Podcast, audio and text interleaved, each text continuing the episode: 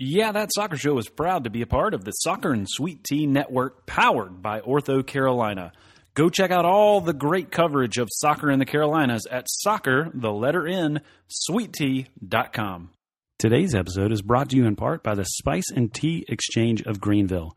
In the heart of downtown, in fact, right at the corner of East North and North Main Street, lies a little shop where eaters can come together. The Spice and Tea Exchange has spices, sugars, salts, teas, and in house made spice blends that you can purchase starting at a half ounce and working their way up. They've even provided spices and the like to restaurants and food trucks. So you can get these in mass quantities if you need to. You can even have a proprietary blend of salt or spice made, labeled, and bottled for your special event, whether it's a wedding, a graduation party, whatever you've got going on, just for you. They want to help make that an awesome favor for your event. So you can visit them, like I said, on the corner of East North and North Main downtown, or you can visit their website at spiceandtea.com slash Greenville.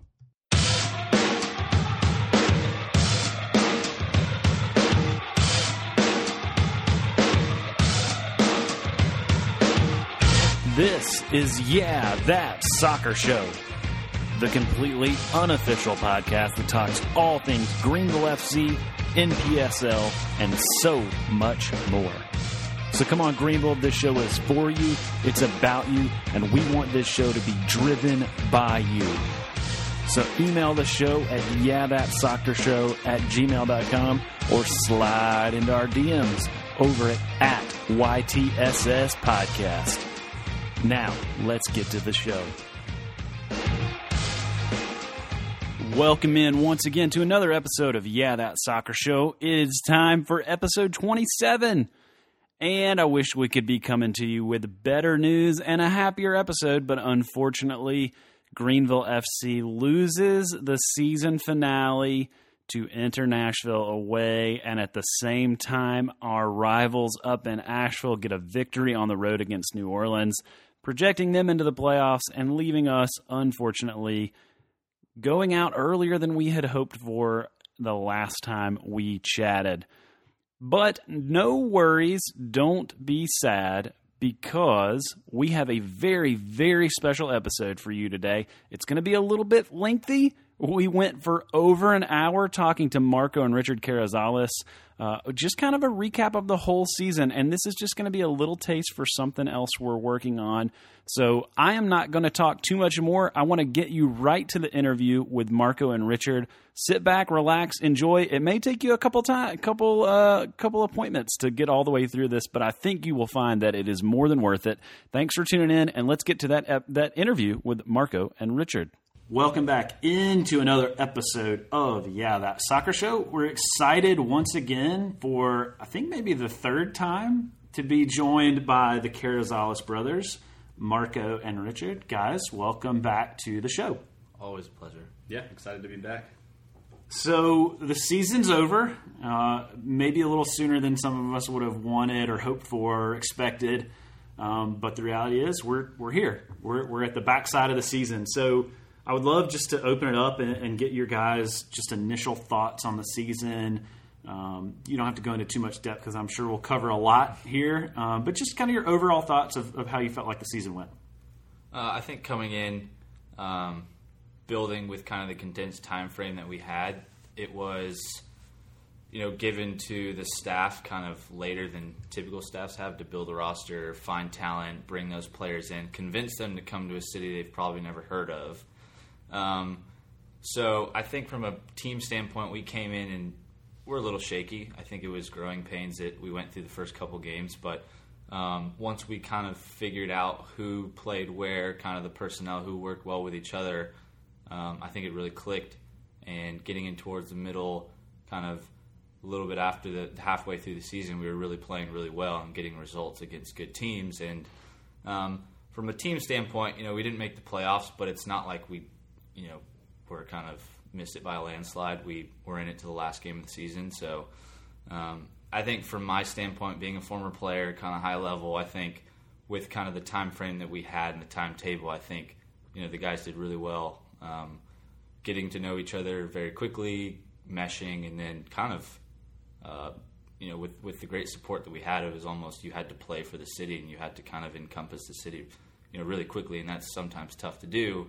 But I think you know they really did it well. So, you know, no playoffs, but for me, I think I'm happy, very successful.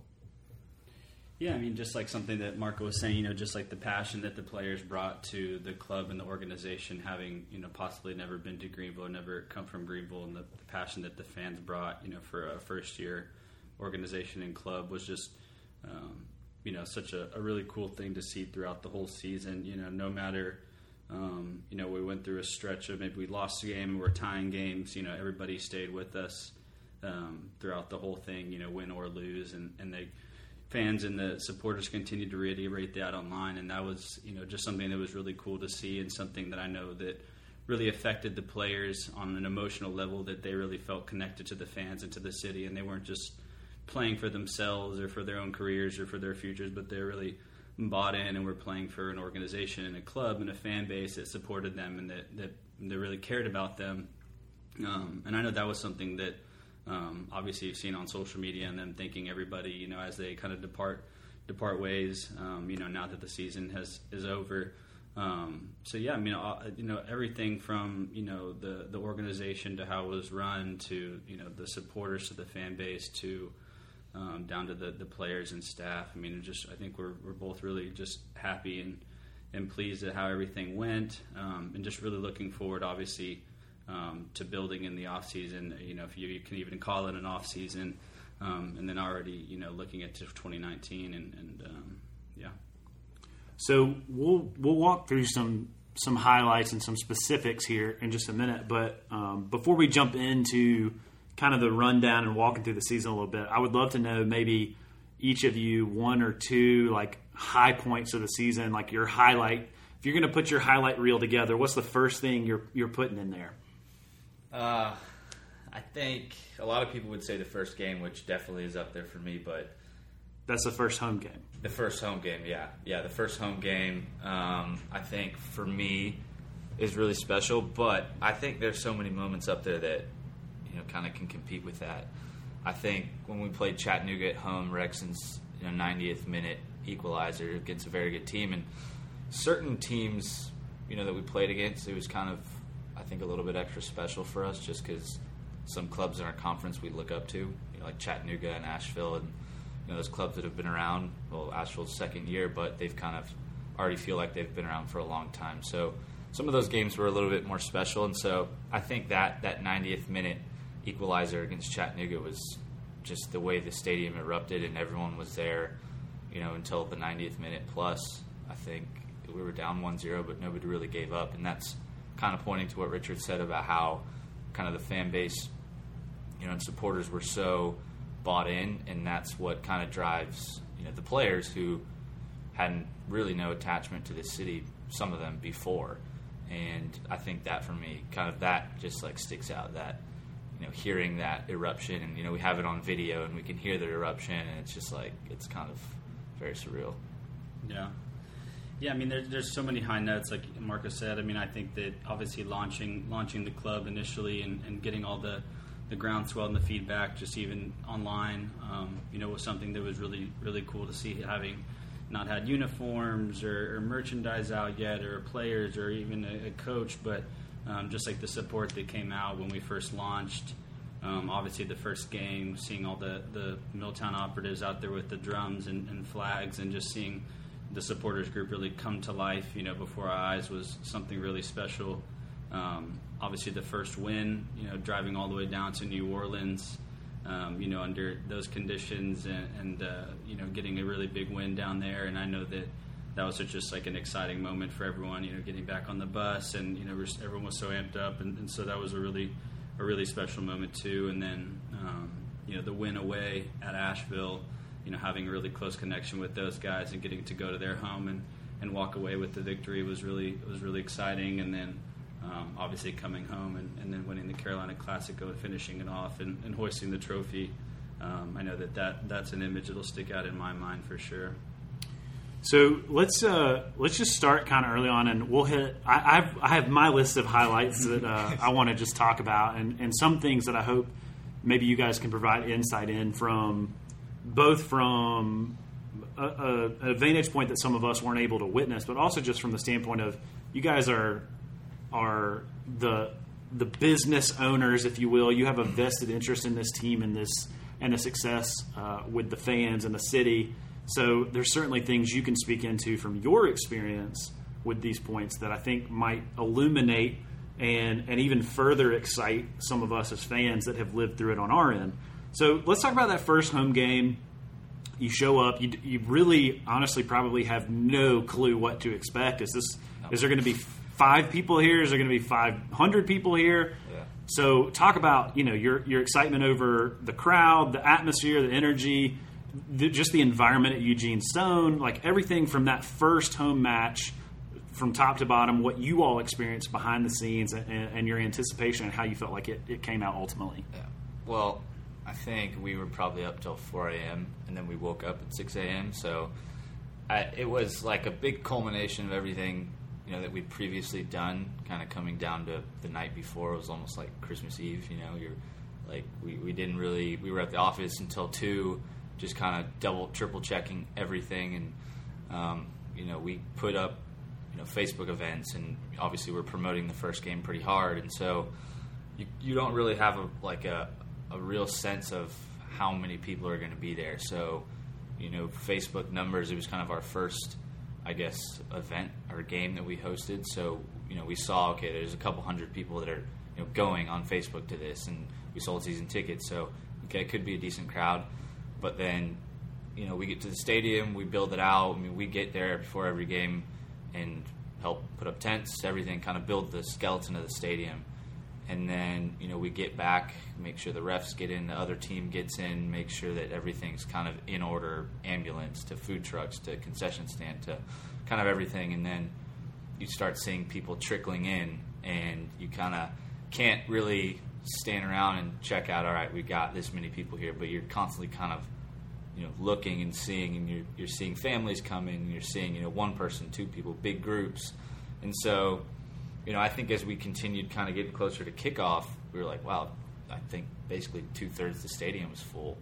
And, you know, at that point, the Milltown Ops had kind of made their way into the stadium. And so, you know, even that, I think we had always met with, you know, the Ops and just got a real sense that there's a lot of people that want to be in this, you know, supporter section.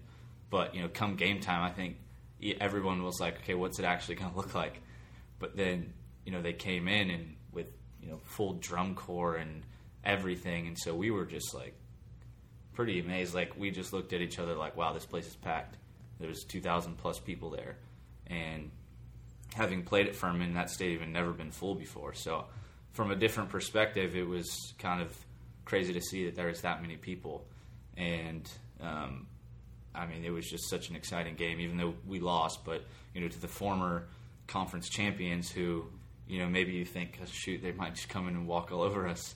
But I think, you know, playing in front of a crowd like that, it gets the players amped. So the whole culmination was, it was pretty unreal. Um, and seeing the attendance and the support, and just it was pretty crazy. We, our dad, parents were here, so we all looked at each other and were just like, "Wow, we're fully, we're in this now."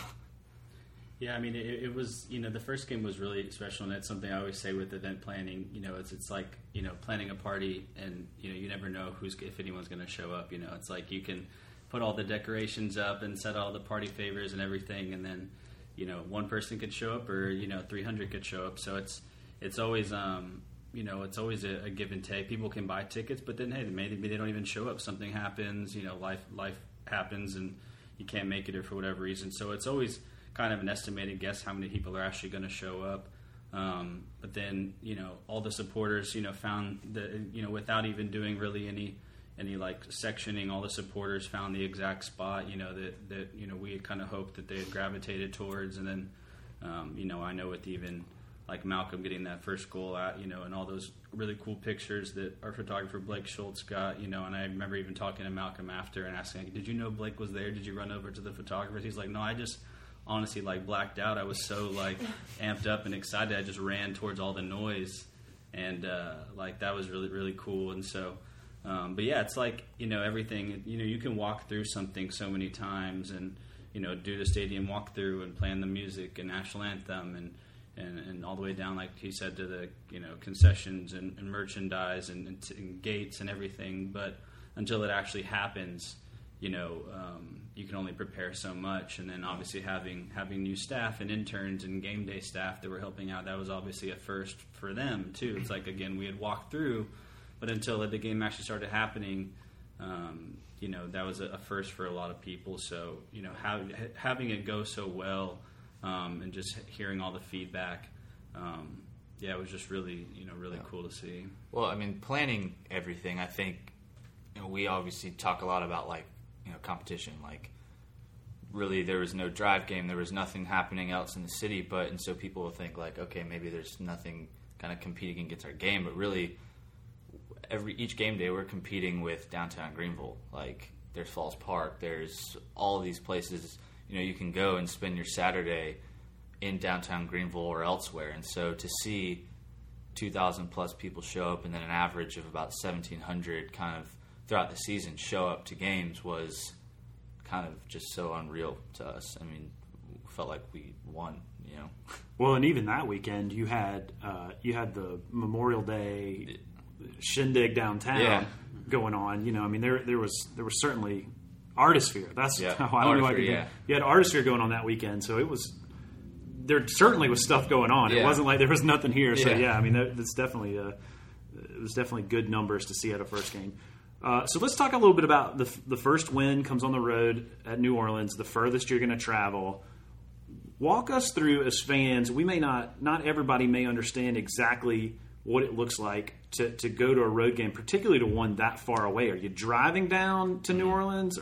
Yeah, so we we have every away game we had a chartered bus, and so with New Orleans, it's it was kind of our weirdest trip just because it's so far. Because you can't really go down the day of. That would be pretty, you know, poor treatment to the players, and then can't really drive back immediately after the game because you know it's kind of poor treatment to the bus driver. So you know we got we stayed there two nights. Game was Saturday evening, so we went down.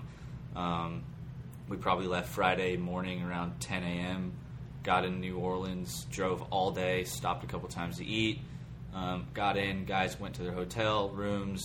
Um, you know, we woke up the next day. Obviously, the guys kind of go through their kind of formalities, breakfast, walk, stretch.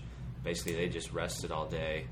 Um, you know, we have to make sure that there's enough snacks and making sure the guys are properly prepared because it was super hot very intense heat down there, and um, you know, really for Richard and I, we we go along to make sure everything kind of goes smoothly, but we don't really get involved in the kind of the preparation of the players. That's that's the staff and the players do what they need. So I think we went downtown New Orleans and kind of hung out during the day, and but you know the guys basically all day are kind of in game mode, getting ready, and then you know you go to a stadium. Um, that's you know the Jester Stadium, and you, you, get ready, and it's very unfamiliar to a lot of these players, and you're going up against a really good opponent. So it's a long day of traveling. It might not have been gotten you know shaken out of everyone's legs, so they could still be feeling some of the travel. But um, the Jesters, you know, they have decent turnout. There's probably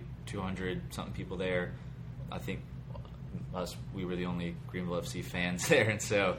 Um, to see them, you know, compete against them and just that first road uh, kind of victory was was pretty incredible, and it meant a lot to them because uh, after the game they all you know came up to us and started giving us the kind of supporters clap. So um, yeah, it's it was it's definitely not an easy trip, but I think since we got three points, it was a great trip.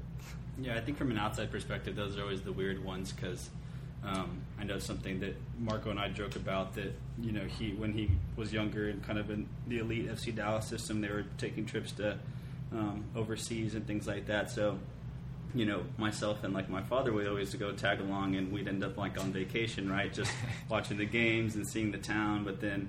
He's always like, oh well, I never even got to see that city, you know, because I'm just like cooped up, you know, in a hotel room, just like kind of preparing, getting my mind ready.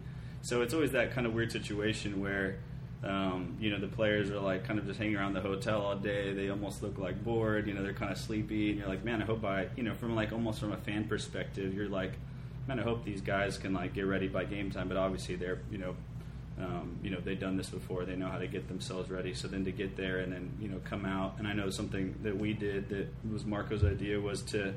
Um, we put out an email to our supporters group and had them write Season ticket um, holders. or season ticket holders. Sorry, had them write notes or, or emails back to us um, directly to the players about you know kind of what the players meant to them and what the club meant to them. And this is only game two uh, of the season, and then you know we cut out those those strips and you know of paper and then um, you know put it in their in their kit bags you know on the way. So you know when they're getting there, they're all the way in New Orleans. They get to the locker room, they're pulling out their jerseys and they're seeing these you know notes from all the fans.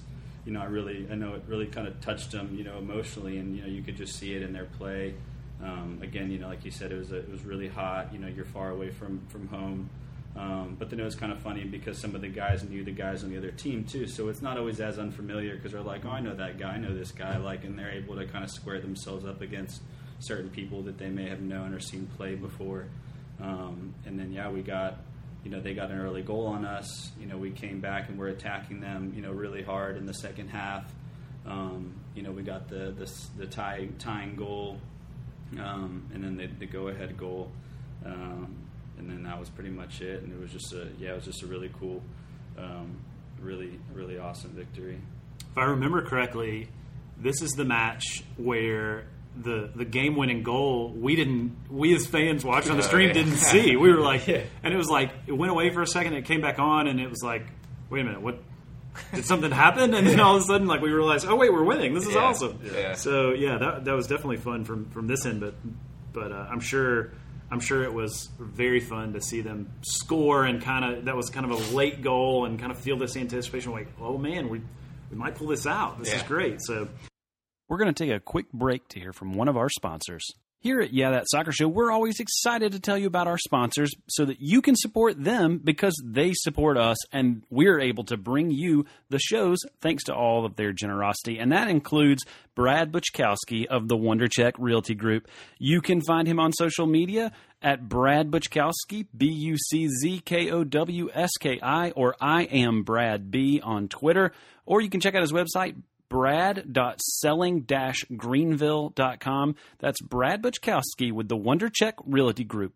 I want to talk a little bit about the, the Carolina Classico, both legs there. Um, obviously, this is a you got to have a little bit of worry about is this is this too manufactured of a rivalry? But at the same time, even if it was, it didn't take long for it to turn into an actual rivalry. You know, that first match, you you really just it- it's it's tight, it's head to head. There's a lot of uh, college aged athlete emotion getting there, especially towards the end of the match. Um, but but talk to me a little bit about what it's like to go on the road to, to Asheville to, to start this rivalry. What you kind of felt about uh, you know that's probably the game you had the most traveling supporters go to.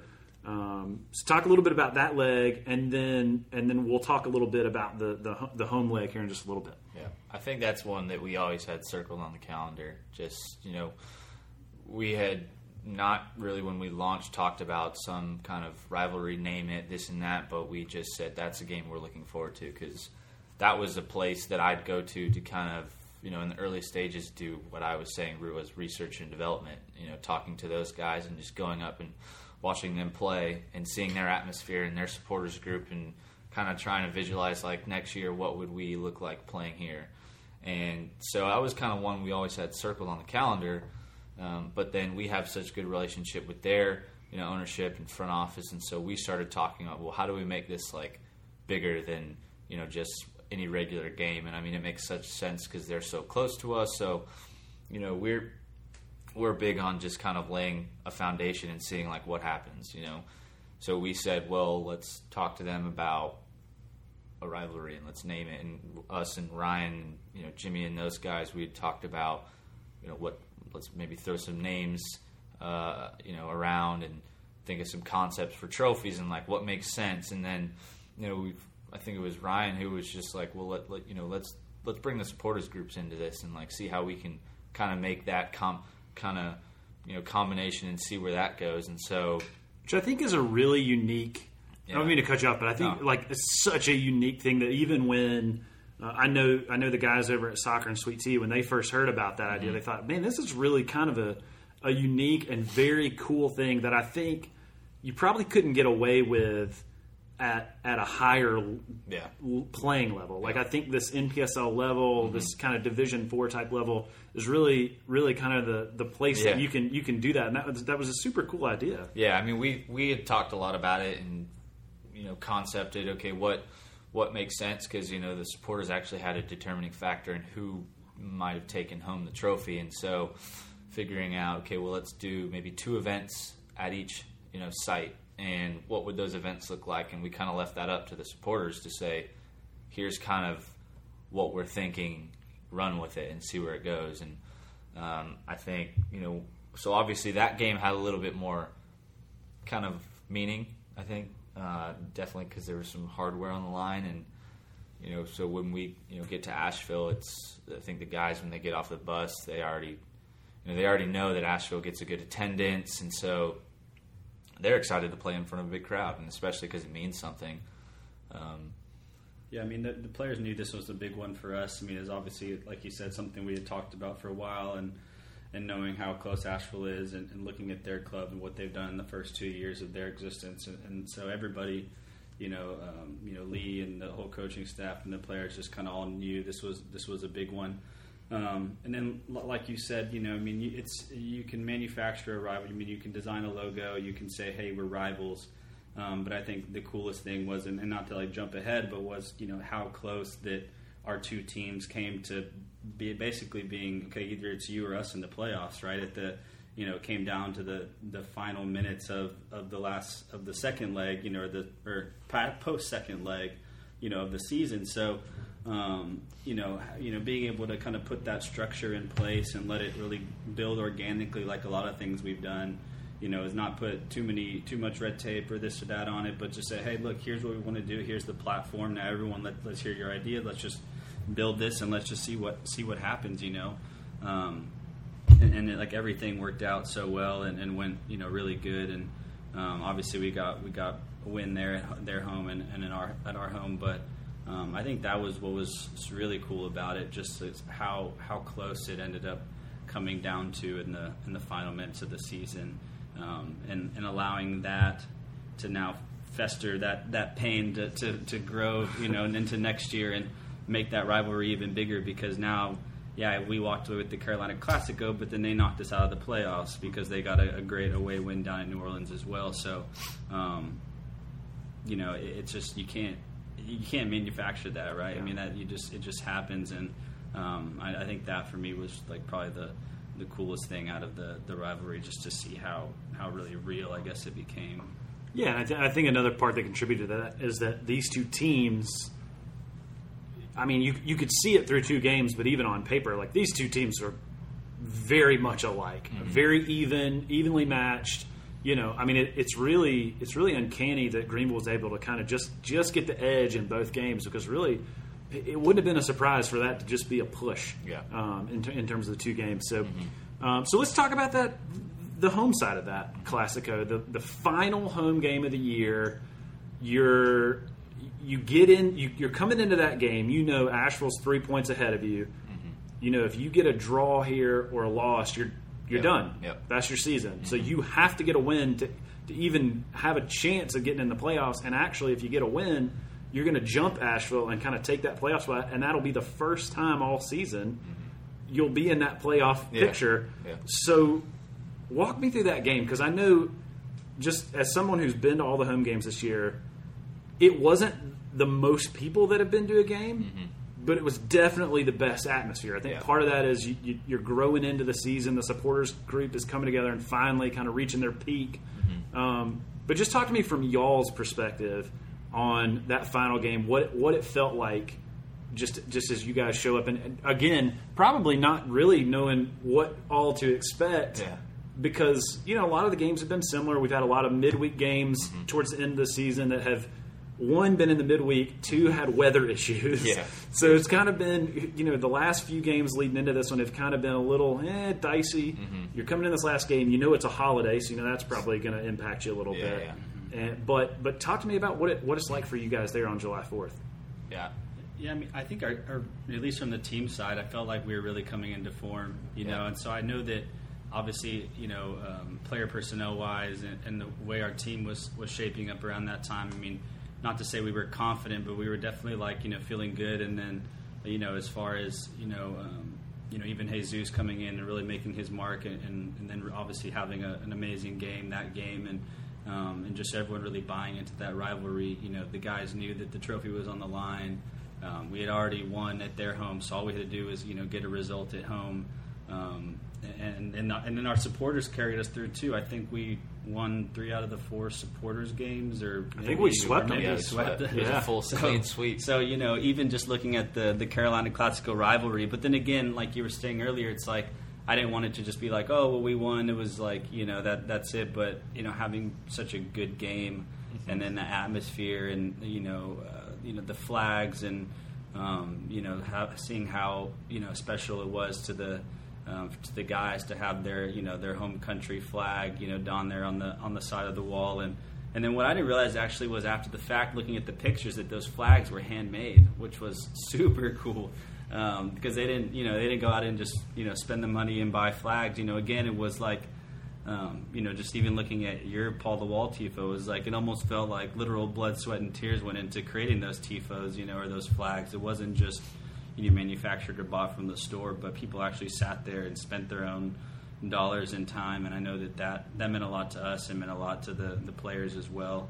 Um, you know, it was cool hearing your, your story about talking to Malcolm and, and how he came down after seeing his flag, you know, made there. Um, so that was obviously really cool. And then Because he's literally packing to get on the plane the next day. Yeah. Yeah. He's at home packing because he's know he's about to fly out of the country. Yeah. But he, but that meant enough to him to say, "Hey, I'm coming. I got to come down." Yeah. Yeah. Yeah, I mean, I think it was it definitely for for me, and I'm assuming Richard just felt like there was the most like passion from everyone in that game. Like obviously last home game, so you want to perform well. I think it was last home game, so there's that kind of that you know sense of okay, even from a supporter's perspective, we need to make this our biggest and loudest and best performance also. So it was kind of like everyone wanted to kind of hit their peak in performance wise, even us. Like, you know, put your best forward, best foot forward, you know, in the last home game, and um, it, you know, it's tough. We competed with July Fourth, like, you know, that's just the way our schedule kind of shook out, and we didn't, you know, have fireworks. That's kind of something we, you know, we're a little bit afraid of because you know there's a huge, the biggest fireworks show in whatever South Carolina and it, right in Greenville at 9:45. So we competed against so many things that day. And yeah, I, I think you know we still got close to 1,400 people there, which is you know okay. It's almost funny to say like that's okay. Like Well, you yeah. know, When other teams were playing, have 200 people in the Yeah, stands, and well, they're I like, "That's yeah. a good crowd." Well, We're- even like planning this, we were like, "Hey, we're probably happy with like 800 people there," and like I think we got a little spoiled. So it's like, Yeah. even though we just got 1,400, like that's still pretty incredible.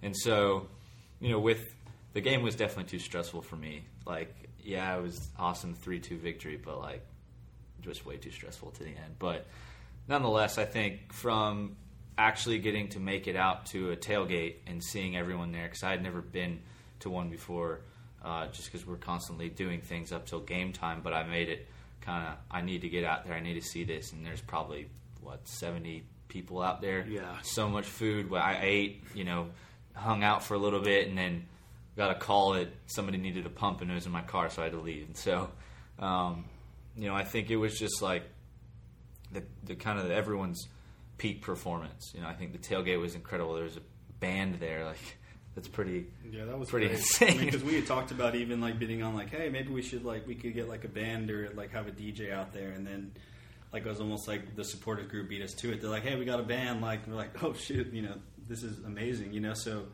like you said, it was like everyone was kind of like hitting their peak, and then like you said, it was almost like you wanted those. You wanted to keep going, right? But then it's almost like that that show or that movie or that thing that like leaves you hanging at the end on a high note. So, you know, it's like we're already really like amped up about next year because it wasn't like it ended on on like a downward slump. It's like we ended on like the best possible note that we could have ended on with the home win and the Carolina Classico and and the tailgate and the the, the passion from the supporters and and it really just like ended on that that high note. Um, and I know that'll that'll propel us and definitely carry us, I hopefully into next season. So, two questions specifically about this match that I want to ask your guys' thoughts on. One, you all knew we were doing a TIFO, but you had no clue what it was. Yep. So, what was it like to experience that from from a supporters group that you know? We, we're trying to round into form a little bit too. You know, we, we, we it was all we could do to stay afloat really for most of the season and get organized enough. But this last home game, like you say, you know, fans want to go all out. They want to make this the best it could be. So they, they put together this tifo, uh, and, and yes, we've been clowned about it a lot since because ultimately it didn't didn't quite work out in our favor. It, it did that game, but Yeah. but then it ultimately. But but what was it like for you all to experience that as as you know owners and having this investment in this team to stand back and say, hey, this last game the supporters are going all out. Look at this, look at this pretty Yeah. pretty witty tifo, if I say so myself. At least for me, I know that was something that I had like kind of dreamed of. You know, as I looking at the clubhouse. You know, I told him from the beginning. I said, "Man, it would be so cool. Like that's like, the ideal spot for it. You know, the dropping of a tifo. You know, you go up there to the top of the balcony and and drop it down. But I thought the three part one was really unique and cool because I was thinking, okay, just like a really massive one, and you just kind of drop it and let it hang and roll it back up.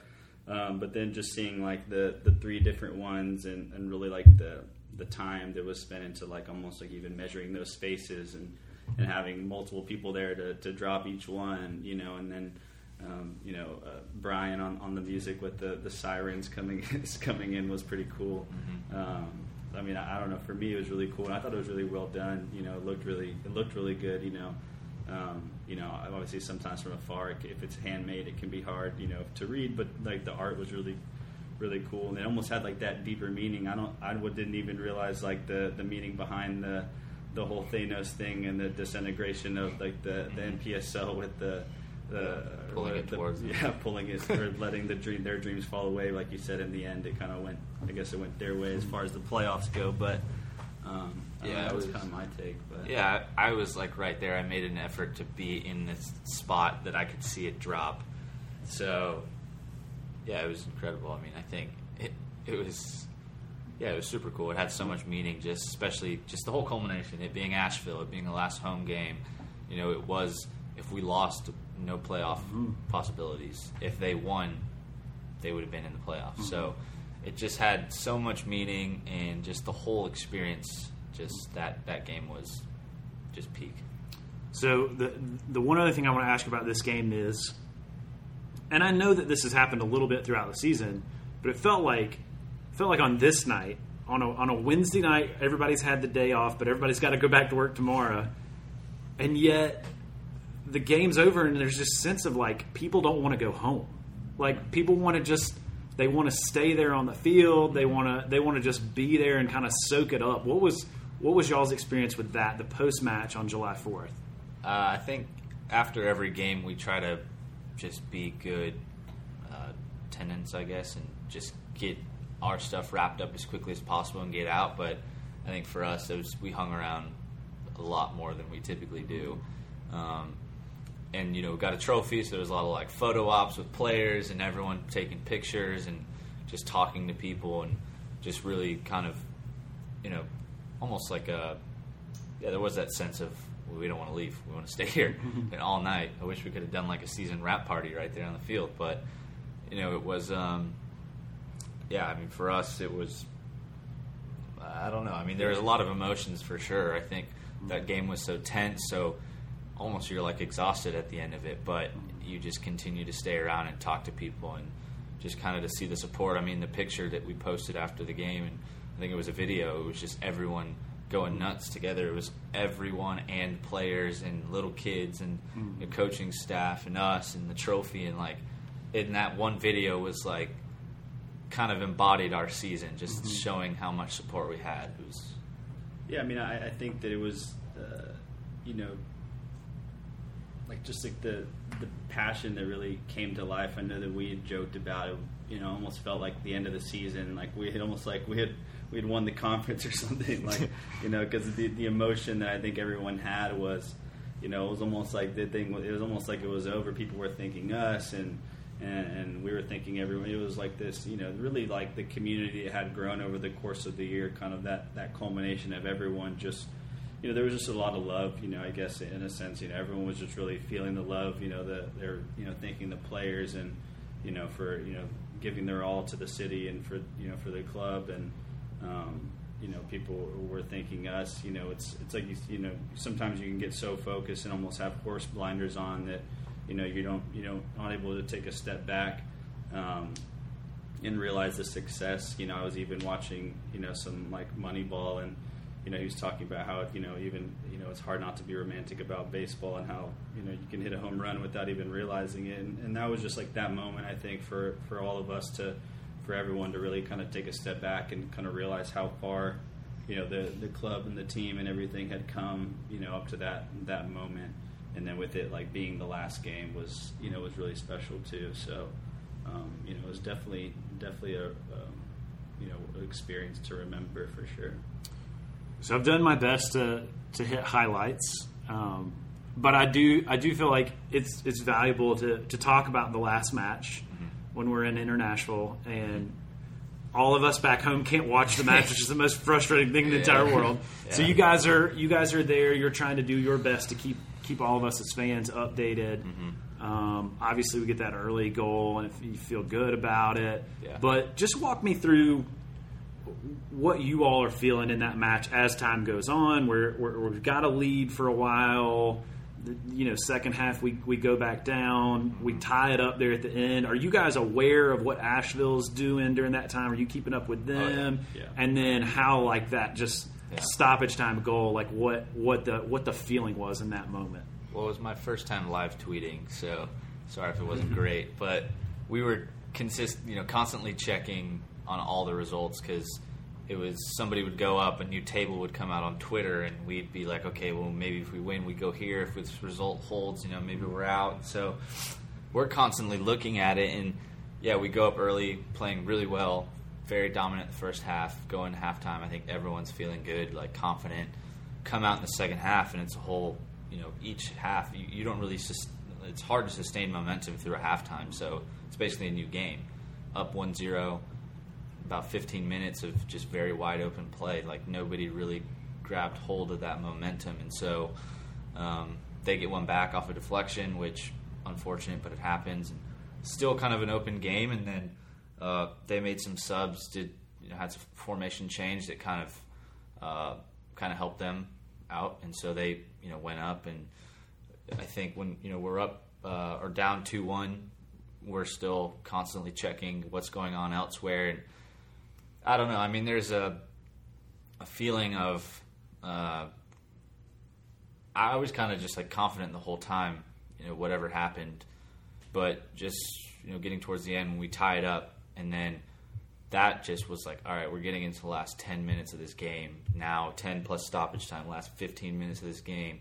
Here's, you know, we're, when we're really seeing, I know they didn't stream so the fans couldn't see it, but like truly to see the guys, like, because they know what position they're in, they need to win. Like, they obviously don't know the other results, but they need to win. And so to see the last 15 minutes, like, everyone just, whoever was playing whatever position, like, all out, like, the most passion I've seen and so you're sitting there thinking, all right, we're going to get one back. Surely something good's going to happen. If not, we'll tie and see what else happens. But you know, we're we're we're playing so hard. We're in the stands. You know, it was us two, and uh, you know, just kind of hanging around, checking results, and then 93rd minute they get a goal back after we had just a number of chances that just didn't go in the back of the net. We couldn't find it, and so. Um, I think at the end, everyone just kind of was they're a little stunned. Um, kind of like you know you see Messi when he gets uh, in the World Cup when they get knocked out. He just, just kind of looks stunned. he stands there, doesn't really know what to do. That was kind of how we all were. Um, and then you know we make our way onto the field. Everyone kind of gets together, and the one thing Lee kind of did was made sure everyone got together and basically just talked about you know w- w- nobody should feel disappointed right now. But we didn't get stomped on. We didn't, you know, nothing. Inter Nashville has, you know, USL loanees that they got. So to to compete and to play basically 95 minutes of really good soccer, really passion filled soccer, and then um, kind of knowing that your season's over. Just a lot of guys, they really fell for the city, they really fell for the club, they really fell for kind of everything that Greenville FC became. So, you know, they're kind of thinking about that, like, oh, you know, it's, you know, it's it's kind of done for you know this go around, and so, but we obviously not upset. I mean, yeah, you want to get into the playoffs, but I think thinking back, at least for me, it was such a success that we weren't not in playoff contention at the last game. And honestly, towards the 80th minute, it was kind of cool for me because it felt like I was in a real like relegation battle, like in the EPL, like in these European countries. You know, I thought like, wow, this this is. I actually told I think Richard, I was like, this is. I imagine what we're feeling right now, but like if your club's about to get relegated, you know, to championship level, like how you feel, you know. So it was honestly cool experiencing that, and uh, it's not cool to lose, but I think Yeah, I mean, you know, it, it just it was a tough one for sure. I mean, you know, uh, you know, it's you know we knew it was going to be a tough game. They're obviously a tough opponent. You know, there obviously been a lot of chatter about um, you know some guys that they had brought over from you know Nashville SC, um, you know, new MLS franchise going up. Um, you know, and then when you get there, you know, it, it is actually is a you know the, the field is a bit smaller almost. It's it seems a bit thinner and tighter. So um, there's a lot of aggressive play going on, and people are just ripping shots left and right. So it's almost like you feel like anything can happen. You know, I mean, there, there's just the play is really fast. You know, it's almost like um, you know on a you know, and so it was just it was really good going into that first half. You know, with that 1-0 lead, but um, you know, you could see that they were you know going at it with each other, and they were obviously weren't happy with the way that they were playing, and so you knew they were going to come out, you know, come out firing in the second half, and um, they just kind of caught a, a quick seven eight minute time span where they just. Uh, I wouldn't say like caught us off guard, but you know they just got you know got two goals in, were really coming at us, and then um, like Marco said, yeah, we were you know really really pushing and really driving hard in that that last game, you know the last 10, 15 minutes, and I swear I thought we were going to get one. We had a number of chances, you know, get deflected and blocked, and um, and then uh, you know, obviously one of their kind of their star forwards, who you know we knew from the first game, um, a guy named Chuka, I believe, um, but you know he came in as a, as a big presence, you know, so we we were kind of you know, obviously worried about that. You know, it's getting later in the game. You know, you have some tired legs. You know, you kind of get this guy in fresh. He's running right at your defenders, and then you know he just got one, made a really nice play, touched the ball twice, and just slammed it near post, and and then um, you know again, yeah, like he said, we were just everyone was kind of stunned, and you know I know we walked on the field, and Regson came up to me and asked, you know, what was the score of the Asheville game, and you know I told him that you know they had won, and you could just see like the you know, almost like the defeat on his face, like, oh my gosh, like how you know how could this happen to us? You know, we were there and we had it, and, and it was like it was ripped away from you. So, um, but then, like you said, you know, once we got back on the bus, you know, there was really no hard feelings. You know, everyone was, if anything, you know, everyone was exhausted. But I think the guys stayed up probably longer than they ever have on the way back home. You know, everyone was just up and talking and, and chatting and hanging out, and you could just tell the there's just a lot of good vibes on the bus. You know, guys that had really grown close to each other and built relationships with you know each other and the club and um, and you saw saw the tweets started to come out even on the way back home was you know from from some of the players about you know as a you know football can be cruel you know and um, but you know we're really excited for for next year and what we built this year um, so yeah it was definitely a definitely a tough one but um, you know I don't think at all we felt coming home like we had our heads down if anything you know we were proud of what we accomplished and proud of the guys and, and how everyone performed and played and and yeah. Here at Yeah That Soccer Show, we're excited to continue our partnership with Uptown Pour, part of the Uptown Company, along with their sister organization, Uptown Catering. Hey, if you are looking for food or beverage catering for your next event or party, make sure you go check them out. You can go to uptownpourco.com, or if you want to see and visualize what you're going to get for your money, go over to Instagram and follow them at the Uptown Company. You can see all of the great things they have on offer. Thanks again to Uptown Pour for sponsoring, yeah, that soccer show. So you don't have to go into a lot of detail here because I think you've probably hit a lot of the reasons. But I'll just ask you really quickly: was was this season a success in your eyes? yes, one hundred percent. Yeah, absolutely. I think, yeah, no, no doubt about it. Definitely a success. I mean, I think for us organizationally, like, right, there's little things that you know we've even met with our staff and are like going over, hey, you know, what are some things we did right? You know, where are some of our weaknesses as far as like from even from our staff, like where do you see we can improve? You know, what are some opportunities? You know, things we can do better. So, I mean, obviously. Um, everything was amazing, you know, and, and we just want to continue to, you know, improve on all those things next year and just, you know, make minor tweaks to make things better. And, um, yeah, I mean, it was, I mean, it was a huge, huge success for, you know, in my, in my eyes. And I feel like a lot of, a lot of people felt the same way as well. So we got a lot of good questions. Um, we're not going to answer every question, and honestly, we'll do a little rapid fire. Okay. Um, but just a couple of couple of questions I think that that are good ones. So our friend Goose asked, like, what were the challenges this season that like kept you guys up at night? Like, what were the things you you worried about the most from week to week? Uh, I don't know. I mean, I think a lot of it was before the season. Um, you know, obviously there's a fundraising aspect to building the club, and we're, we're a startup, so that aspect of kind of the final push to getting into the league honestly kept me up a lot because um, that was kind of that final round of where you know can we get this kind of extra additional funding that we need how, how do we you know get into the league are they going to approve us that i just basically do this for seven months and you know have it not pan out so i think basically leading into being granted expansion was probably when i stayed up the most but we definitely didn't sleep like at all during the season. But that was just for. I mean, we you know packed jerseys. We had to do you know laundry, which for some reason a lot of people are so fascinated with that we did the team's laundry. But yeah, yeah. we did. So that's not a big deal to us. And I think a, a lot of it, for me at least, what kept me up at night was before we actually were expanded into the league. Um, but I mean, obviously, there's nights like before the first game kind of the worries of are we going to be ready for this?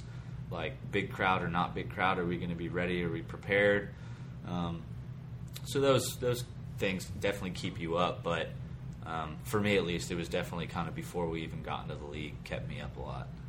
Yeah, I mean, for you know, obviously for me operationally, you know, thinking about kind of like almost your your game day checklist of things. You know, do I um, you know, has Lee sent me the, the 18 man roster? You know, do we have the right numbers that associate with those? You know, is everything packed and ready? Is every, you know, we have things charging? Does our staff, you know, know exactly where they need to be? You know, all, all those little things basically the day before and then, um, you know, the night of, it just kind of like carries over. Like you feel like anything when you lay down, you just like can't go to sleep because you have so many things racing through your head and, you're almost like a kid on Christmas. You know, you're energetic. You just kind of can't wait to, to get to the next day. So, um, kind of like everything, and just like almost like that that kiddish excitement for for just ready for that the game to get there and for everyone to show up and um, and just for everything to take place. I felt like it was almost like a lot of uh, you know a lot of anticipation. Um, you know, and obviously, you know, the players' health, making sure they're healthy, they have everything that they need to, to go out there and perform. Um, so I wouldn't say there was any like one particular thing. It's, at least for me, it's kind of just a culmination of, of everything and the, the, excitement of everything that really at least kept me up the night before. And then obviously before the Asheville game, um, you know, we stayed up really late analyzing every possible scenario. Or before oh, the Nashville game, we stayed up analyzing every possible scenario of the playoffs. We had it on the big screen, and we casted the, the, table so, onto our TV, and we were up till probably like 3 a.m basically typing out every scenario mm. that could happen. um, so Joe Montour wants to know about squad. This is a question that's going to come up with a team like this. You know, you got a lot. It's a summer league. You got a lot of college players. What what kind of and as fans you get you get attached to these guys. Obviously, um, inevitably there's going to be some squad turnover. Some of that's going to be great. Sometimes you get a, a Malcolm Frega who signs a you know a contract to play in a in a top tier division. Like that's amazing. Yeah. Um, and then you'll have guys graduate and move on and, and, and play at different levels, and that's what you ultimately want. This mm-hmm. is kind of a developmental type league. Mm-hmm. Um, but is there any? Should we expect to have any or some of these players back? And part of that could be, um, like you said, a lot of these players have expressed kind of falling in love with this town and this fandom. Um, have you heard any any? You don't have to give specific names, but have you heard any players kind of say like, "Hey, we're we're planning to come back next summer. We're hoping to come back next." Year. Yeah, summer. I think you'll see a lot of familiar faces next season. I think definitely with building team camaraderie, it'd be tough to build with a new team each each you know season, each summer, and so um, a, a lot of people. I mean, we had you know guys that were not even in college; they're in in Greenville working now, and so we even want them back, obviously. And I think for some of these guys, I mean, I, being a former player, it's you, there's only what forty something clubs that you can go to and play professionally in the United States.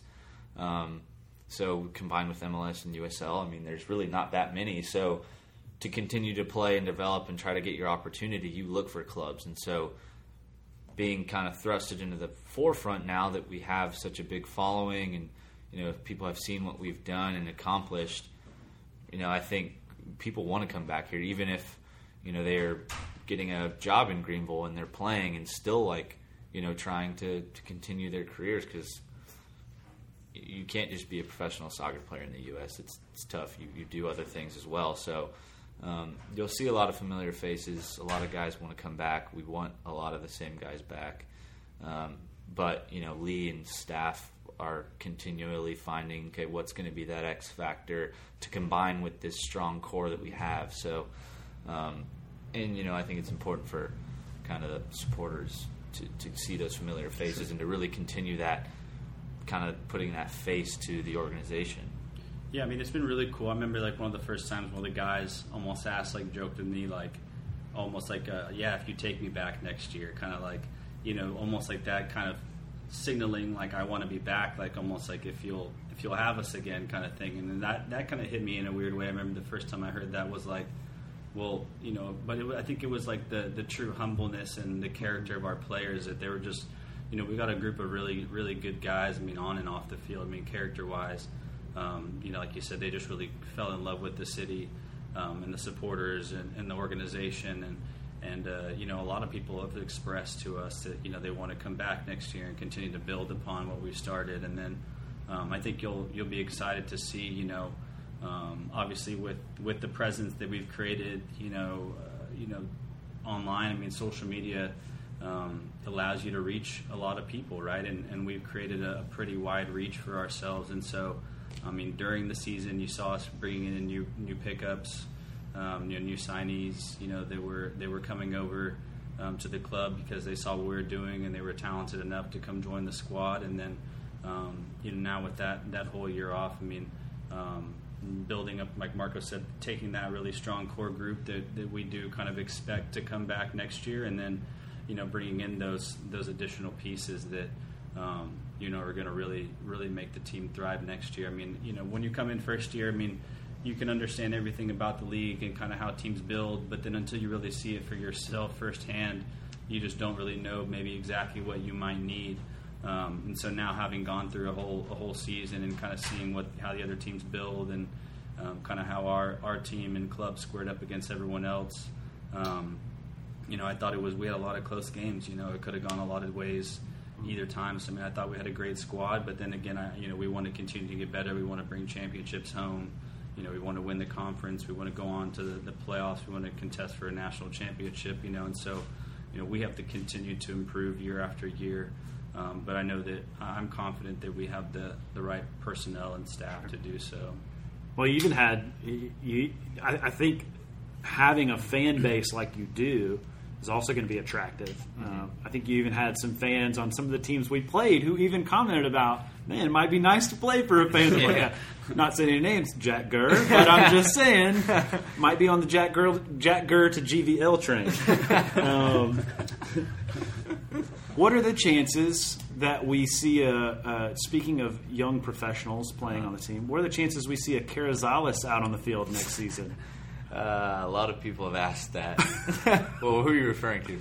Me? either one. uh, a lot of people have asked that. Um, I don't know. I've trained with the, I trained with the team on Fridays. You know, when we knew kind of who is on the 18. Obviously, they have a light day. The other guys they go through a rigorous session. So I like to throw my hand into the mix and I was asked once or twice to play, but I don't know. I think for me, it's there needs to be some sort of separation, Sure. at least. But I'm also way too busy on game days and during the week to worry about my personal fitness anyway. So Sure. I think I could go 20, 25 minutes maybe. Yeah, I say that Not semi. 90s anymore. I say that semi joking, but uh, you know, we we would we would pull for you. Yeah, I'd say it's slim to none, but I mean, I think that you know maybe he's not as in shape as he should be. I mean, he could, um, but I, I think that I think it goes a, the respect factor goes a long way from the players to, um, you know, obviously I'm a bit older, you know, but you know, to him as a as a player being drafted, um, you know, they know that they're in they're in good hands. You know, they know that. Um, you know they know that they're playing for someone that, that has been in the game at, at all levels and high levels and, and knows what it takes to get there. Um, so it, you know there, there's always that kind of that, that level of respect that they show to Marco and to us and to the staff. Uh, you know that um, that we're taking care of him and, and giving them really good training. And you know a lot of the guys have expressed that that you know they felt they've they've really grown a lot this this season, really developed a lot, and they're going to go into their you know fall seasons and, and get better and come back better. And again, like you said, I mean it's you know we want to provide that platform for everyone to, to take the next step and. And, and like you saw with, with Malcolm Frago, you know, getting called into the U23 national team directly from our team, um, you know, not saying we trained him before then or got him to this point, but I definitely think that the presence that we gave him, you know, allowed for them to say, "Hey, look what this guy's doing. You know, we need to bring him in." And then from there, you know, getting signed. I mean, that that's, you know, those are the success stories that we love to see. And I mean, um, you know, I think you'll see some big things from you know Jesus Ibarra. You know, he, he's going to be, I think, moving on to do some pretty big things here pretty soon. So um, definitely, you know, just providing that that platform for everyone, and um, you know, it was just it's been it's been really great. So this is something that maybe you guys don't have in the pipeline, or maybe haven't even thought about, or maybe aren't even ready to think about. But there's some folks asking some questions about looking to our our neighbors to the north, Asheville City, and in their second year they launched a women's team. I know people are just hungry for soccer. Is that something y'all have considered, are considering, maybe someday in the future? I think for us, it's right now. Um, you know, we're technically in the off season, but I keep telling people that we're like Richard and I are now in our on season. You know, we're we're in season right now, kind of, because during the season we don't really, you know, have time to to kind of think about okay, what's next? How can we bring these people in? And so, like, we're evaluating a lot of things, and we're obviously something I took from you know Ryan Kelly. I heard from him. I think he was on Soccer Down Here when they were talking about their women's side was if you're if you're not growing, you're dying. So basically, we take that to heart every day right now, and we're figuring out well, what's what's our growth look like? You know, Asheville's a different city than Greenville is. Um, you know, he Ryan's always talking about women's team and you know what's next, and so. I mean, that's something we'll have to look at, and it's just figuring out: does it work for us right now? Does it, you know, is it going to be too much to take on, um, or you know, what have you? What's what's basically that that next step for us is really what we're kind of in right now. So I guess that doesn't really answer anything for anybody, but we're in that stage of figuring out what's our next That's, kind of big that's move. a that's a it's not necessarily on the table, but it's not necessarily off the table. Yeah. It's just kind of there. yeah, it's Yeah. there. We'll say it's there. Yeah, I mean, I definitely say the, the talent levels here, right? I mean, the talent level is in the area. I mean, you saw what even Asheville did with their team going, you know, uh, you know nine. Right? I think they went undefeated or maybe lost one game, and um, man, it was cruel for them. They didn't even make the playoffs because they only do like a conference champion makes the playoffs. So I know that was a heartbreak for them, basically going almost undefeated all season and not making the playoffs. But um, you know, I- so yeah, like Marco said, we're you know we're evaluating a lot of things. I mean, uh, people ask us every day about you know what's the next step. You know, you could you know women's team, you know youth, you know youth, what you know uh, this and that, and you know I know some some clubs have you know U twenty three teams, you know like reserve type team, you know developmental, you know so there's so many different things you could do. I mean, like like Marco said, I think it's just you know we're gonna meet with with our our supporters and everyone and kind of figure out. Um, you know, obviously we hear a lot of what people want, but you know, strategically, you know, what is that that next step? Um, obviously, we're going to be doing a lot in the community in the off season, so you'll be seeing a lot of uh, events and um, you know clinics and different things. Just really engaging with you know various um, you know geographic areas around Greenville and around the community, and, and really getting plugged in and, and, giving back. You know, now that we have some some time to do so, you know, we're not so kind of tight in the season. It's really kind of hard to almost do anything else besides focus on game days, but really be able to do all those other things that that we've kind of talked about, and really just continue to build our community and to continue to build the fan base and um, really just kind of grow everything and um, you know, if a women's team is, is the right is the right move for us, then you know, then we'll we'll make that that jump. And and luckily, you know, we have a lot of great partners in the NPSL that have made that jump already, and um, you know, are, are, very willing to, you know, kind of give us any pointers and and um, kind of if we were to make that step. So you, you, guys have we've gone a long time. We're at a, we're at an hour, um, but um, so I don't want to belabor it too much because people will be like turning this off already. um, but I wanted to give you guys just an opportunity to just kind of wrap up the conversation, wrap up the season. Any parting words you want to you want to pass on to the fans through the podcast? Mm-hmm. This is a this is an open an open floor just to kind of tie a bow on everything.